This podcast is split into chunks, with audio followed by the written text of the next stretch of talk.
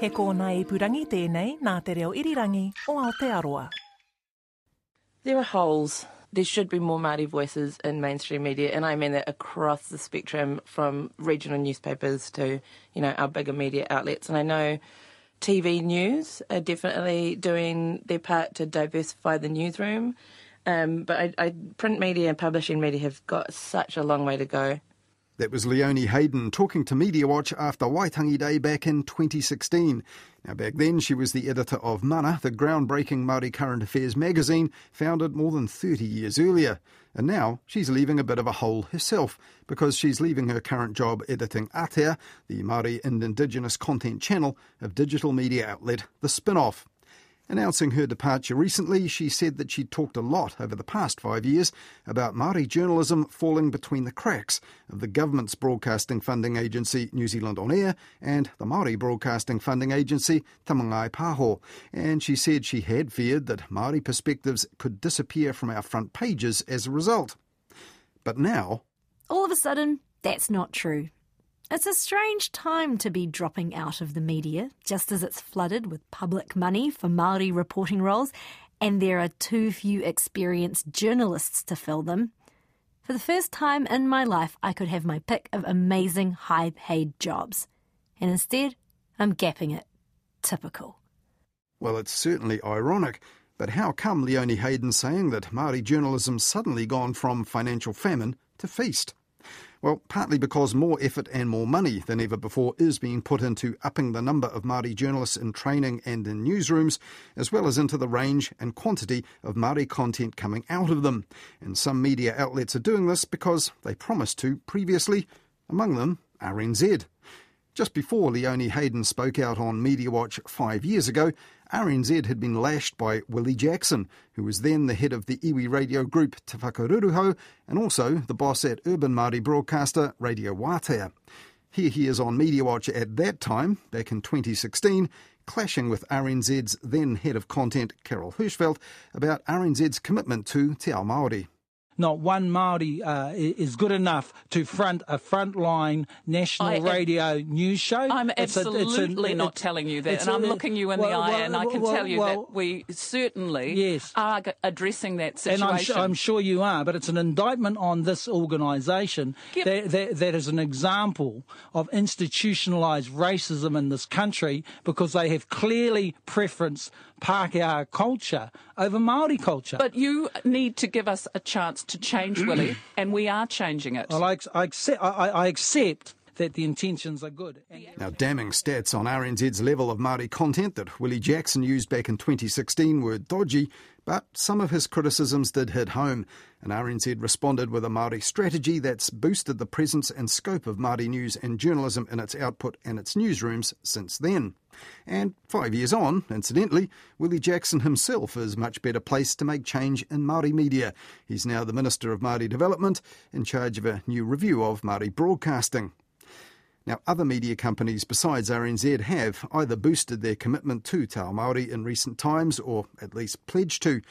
But the main reason for the sudden plethora of putea for Māori media projects that Leonie Hayden mentioned earlier is the Public Interest Journalism Fund. Now, that's an injection of $55 million into the media by the current government, and this time Māori journalism is a key part of the plan. Guidelines issued early on declared that the fund must actively promote the principles of Te Tiriti o Waitangi, and New Zealand On Air pledged to work with Māori journalism to, in its words, ensure parity of needs and interests. And the guidelines also invited proposals made by Māori and about Māori perspectives, issues and interests, prioritising the needs of Māori. And when it started handing out the money last July, almost 40% of it went to projects benefiting Māori journalism. Now, some of these were small projects, the Rotorua Weekender newspaper, for example, printing a weekly bilingual section, and Victoria University of Wellington student magazine got a smaller sum to do something similar. But some plans were much more ambitious. Have you ever wondered what it would feel like to share your community's voice with the nation? This could be your moment, your launchpad to an exciting career. Go to te ritojournalism.co.nz to find out more. The Te Rito scheme, training 25 new journalists and cadets, is now up and running, and it's backed by 4 major media companies. And several major and medium-sized media outlets have also secured Public Interest Journalism Fund money for a partnership editor to join them. Now this, in the words of New Zealand On Air, is to help them build relationships with mana whenua and Māori organisations.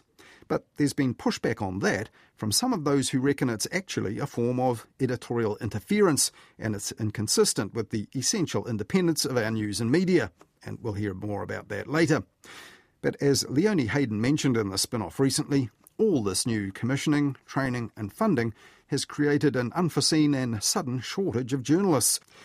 Now, all this was aired at a recent summit called by the broadcasting funding agency New Zealand On Air, which runs the Public Interest Journalism Fund, and also at a subsequent hui of Māori Journalists Association, Kāwea Torongo. Now, among them was Graham Pryor, who's the general manager at Radio Wātea, the biggest and most established station in the iwi radio network. So, what has the Public Interest Journalism Fund done for his newsroom? We've been successful in the PIJ fund, the Public Interest Journalism Fund. There's 7 new people starting, so that's the big outcome, I suppose, so far. Some have started and some are coming on very soon, so we'll get going with a lot more content coming out of Wātea and being fortunate in having the news and current affairs contract with the Te Māngai Pāho funding. So we support iwi radio with that and that content that goes out. So one of the first funding rounds was more or less about programs and individual bits of content or projects. One of those was Pākewāka. That looked like it was going to be expanded. In fact, Raewyn Rash herself said it's the opportunity to turn it into something like a Māori morning report. Is that something you've pursued? So Pākewākas have started the new show. It was one day a week initially, and now we've transferred it to the broadcast in the morning as part of the breakfast program. So yes, it's definitely expanded what the radio station does significantly, and it's a current affairs and news style program. Yes, it's got a dedicated staff now with journalists and a producer attached to it, which it didn't necessarily have the same level of support in the past. So it used to be like a lot of it was Dale, husband, doing fairly lengthy, interesting and informative interviews on either general news subjects or specifically Māori news issues and perspectives. So now will that enable you to be a bit more kind of reporterly with a bit of production effort? Yes, definitely. There's stories coming through from the journalists, and but a lot of it, as I said, takes place on air, and so Dale interviewing politicians, Dale interviewing newsmakers from around the motu, and that's how the program's put together. So it's live, Monday to Friday. Pākewā previously was run at I think Monday afternoon, so a different time slot even. So it's quite different, same name but quite different. Yeah. Now, there's a lot of conversation at the summit this week about the fact that there's kind of been a sudden rush of people trying to hire journalists, trying to get projects off the ground because of these new roles that have been created so far and more to come. Have you experienced that? Is it causing you problems and that you're either losing people or can't recruit the ones you want for these new jobs? Not necessarily losing people, but it's definitely been a challenge hiring Māori staff into the programs that we're setting up. Pākewā and the new news roles.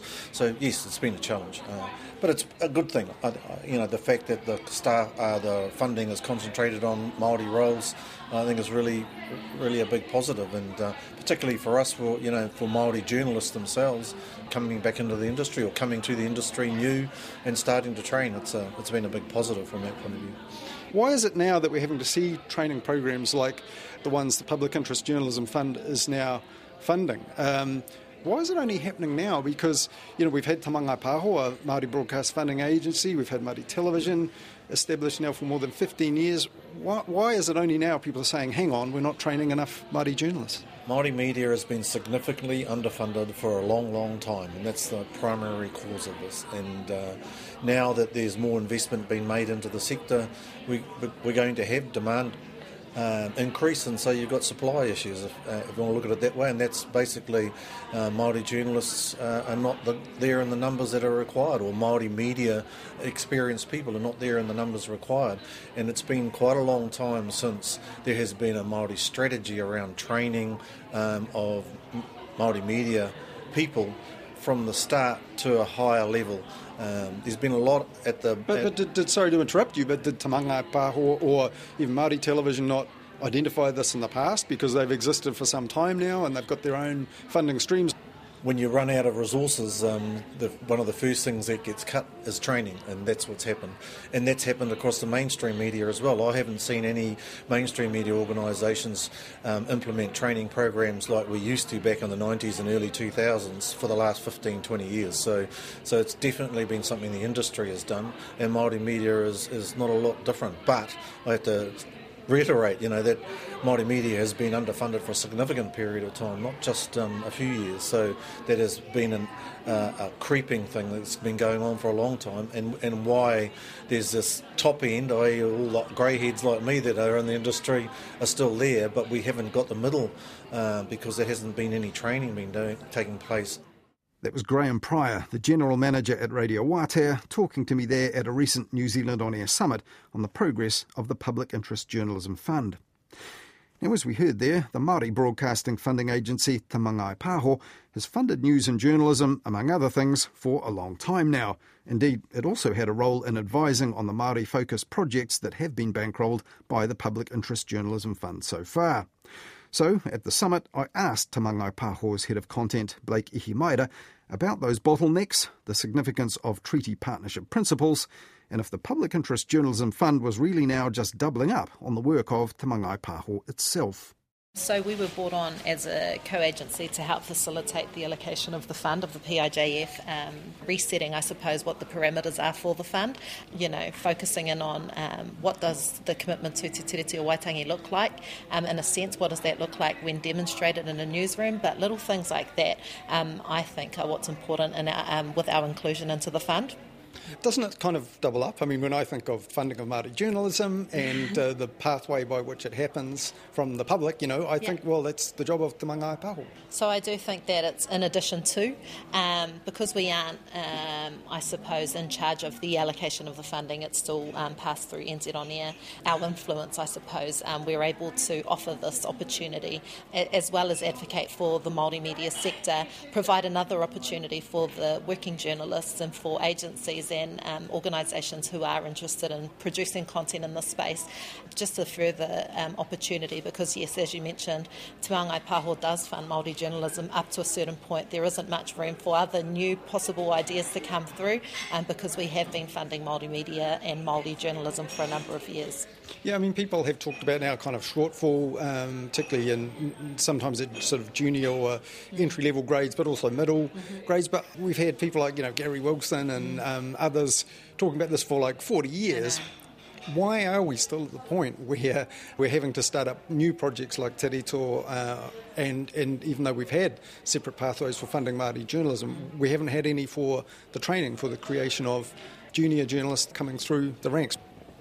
Well, I think the multimedia sector is kind of catching up as a whole. We're always on the back foot. If we look at equity and in terms of, funding allocation, we don't have enough money to go around for one. But, just on your point of people have been saying this for 40 years plus, and why are we still having the same conversation? Well, just the inclusion of having demonstration of commitment to Te Tiriti o Waitangi included as a key criteria.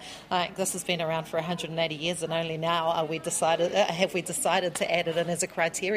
And with much, dismay and a few concerns here and there about it, but I can see it as a really working, a living way of showing actually for our mass media organisations to really put their money where their mouth is, I suppose, and make sure that our stories are told in the right way. But is it maybe doing things that Te Māngai Pāho and others perhaps should have been doing before now? We can't focus, we can't prioritise that amount of funding for one specific genre of content because we are still underfunded. We haven't had a funding increase for a number of years.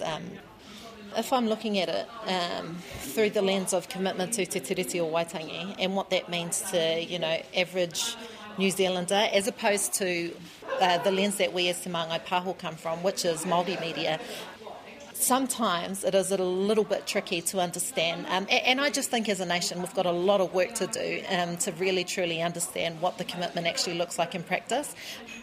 Creating space in any organisation, in any newsroom that includes, whakaro Māori, mā tauranga Māori, is better for the organisation as a whole. It's awesome. We can actually see our mass media organisations, naturally including it in their proposals and knowing that it's not going away. New Zealand On Air made mention of the fact that Māori media had asked for a kind of division in terms of the numbers being reported back of where the fund's money's going into projects by, for and about Māori, mm-hmm. and then stuff perhaps more generally reflecting Māori perspectives. Do you think that's important to distinguish those two things? We should know how much is being devoted to one thing and how much to the other? Yeah, I do think commitment to Te Tiriti o Waitangi. Te Tiriti o Waitangi was signed between Māori and Pākehā, so making sure that we genuinely reflect that criteria in the sense that at the end of the fund we can see how much money exactly has been apportioned to Māori media, but also to companies who have a focus in either employing Māori staff or telling Māori stories themselves. It's all the same. So with the treaty in mind, mm-hmm.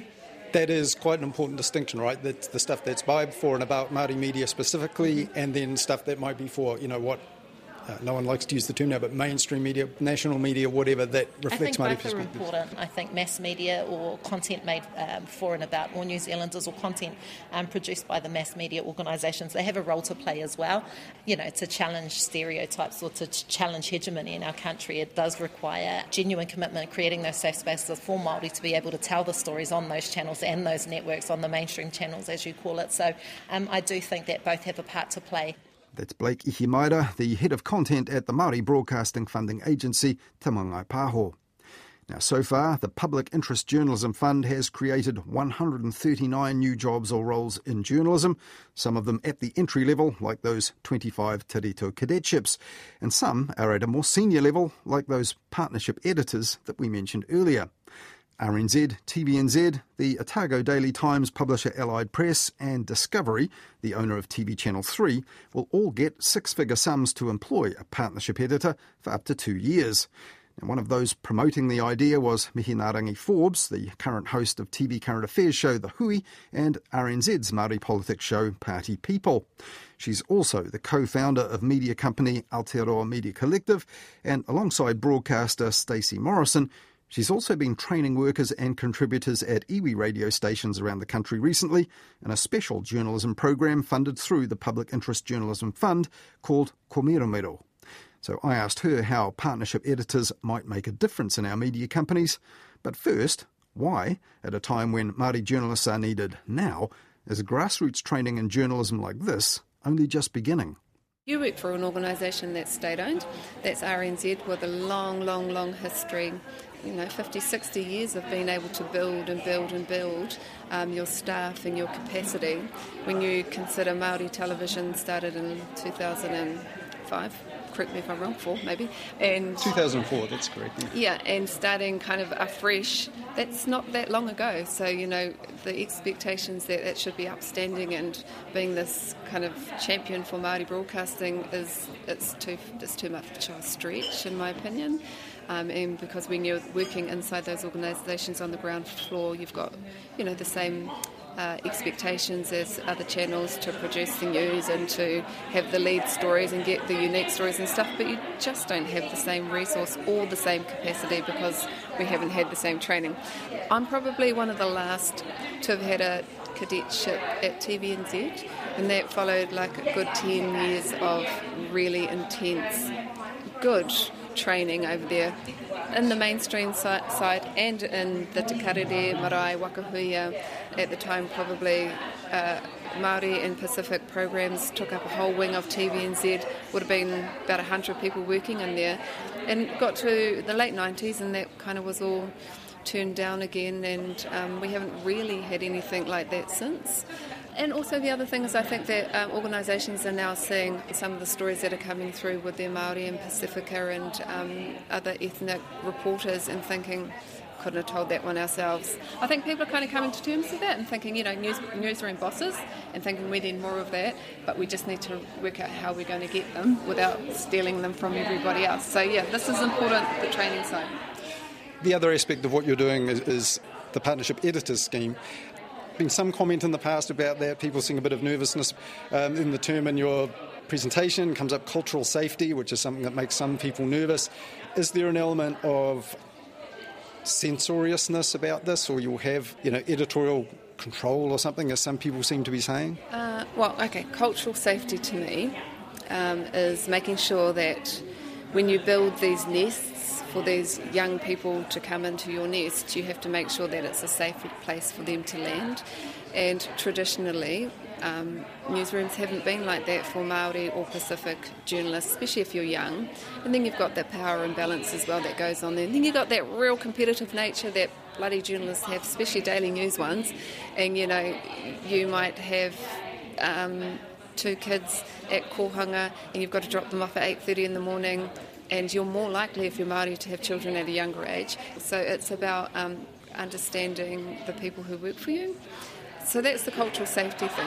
I had an example of partnership editors because I worry about people thinking that it's around censorship, and I wouldn't think that there was anyone sitting at a computer saying, you can't say that this way. I doubt if that would ever happen, and I hope it doesn't. And can a partnership editor under this program be an actual resource for individual reporters who maybe aren't in the head office but don't have connections, and know they don't have connections with iwi? That's someone they can turn to for help, advice, and just introduction? Yeah, I think a partnership editor can be whatever you need it to be. So some organisations like TVNZ, you know, they've already got their Māori plans and stuff in place, so what they will need will be completely different from somebody who's just beginning their journey, if you like. It is what you want it to be. It's whatever will make the place a better place to work in for all reporters. But from time to time they might have to step in and say, actually, what you're doing there will be offensive or is omitting some important point of history. I do that anyway. I do that at RNZ. I'm sure that you've heard me getting into, not scuffles, but discussions with people when I was there. I do it everywhere I go, so we're already doing it and you guys are already working with us. And the only reason that we're allowed to be in those newsrooms is because we're journalists.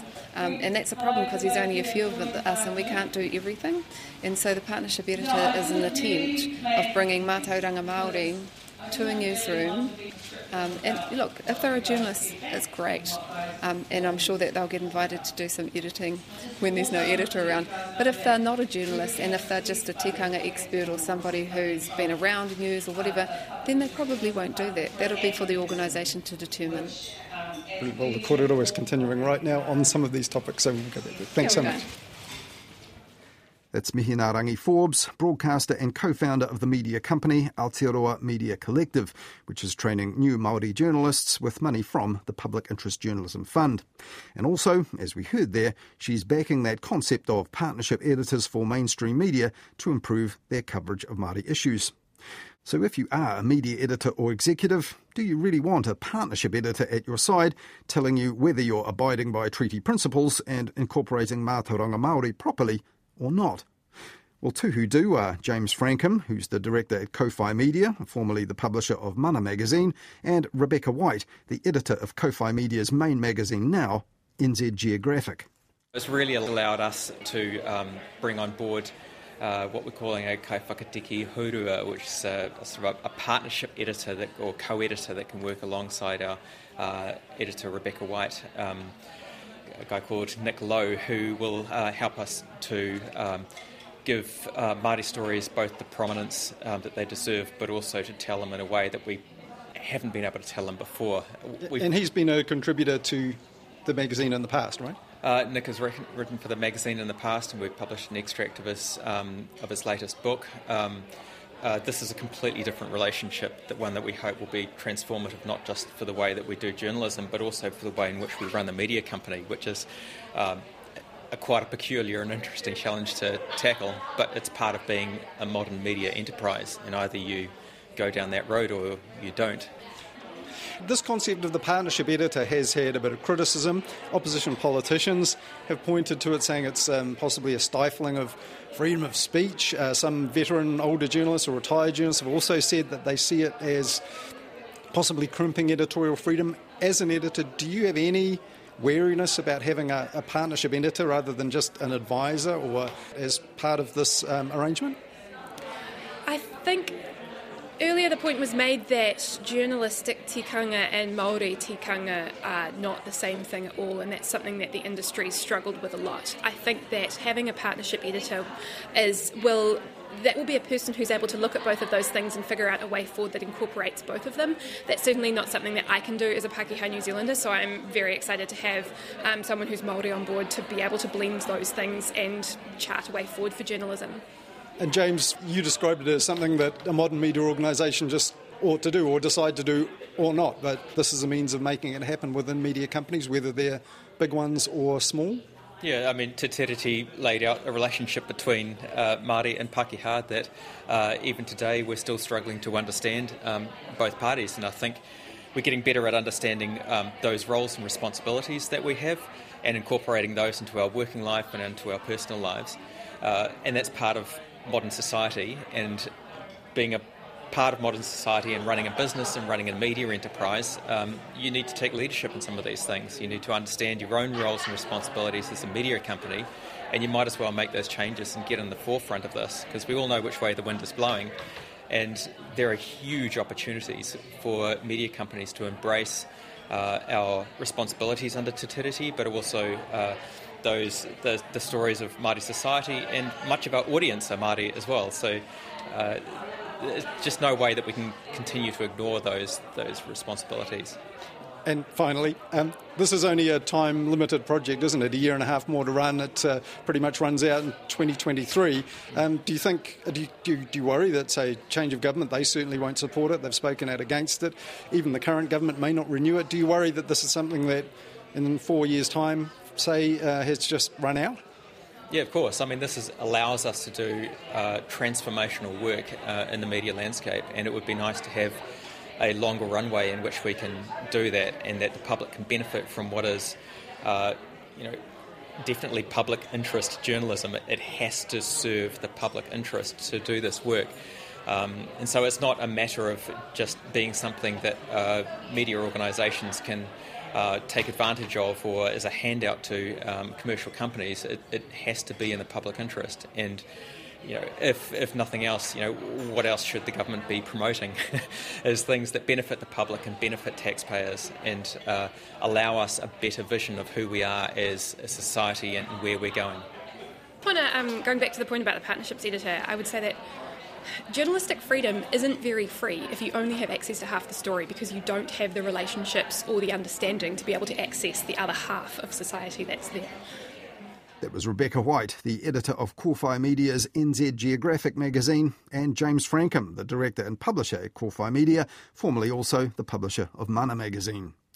Now, as we heard there, the Public Interest Journalism Fund is, as things stand, a one-off investment which comes to an end next year, and one which opposition political parties actually oppose. Others in the media reckon that private media companies ought to pay for their own editors, and they shouldn't really need the public purse to pay for their journalism either, or don't deserve it. And all those at the summit were well aware that this is, like other government interventions in public broadcasting and media in recent times, not a long-term strategy or commitment. The money runs out in 2023, but the Public Interest Journalism Fund has entrenched the idea that more of our media will depend upon public money in the future, and some say the success or failure of the Public Interest Journalism Fund simply depends on precisely what the fund is spent on and what it achieves, which will have an impact even after the last of the money goes out the door at New Zealand On Air. That recent New Zealand On Air summit was also something of a progress report on the entire fund, now halfway through its lifespan with two-thirds of the money already committed and the priorities for the remainder yet to be set. We'll follow developments on that here on Mediawatch in the future.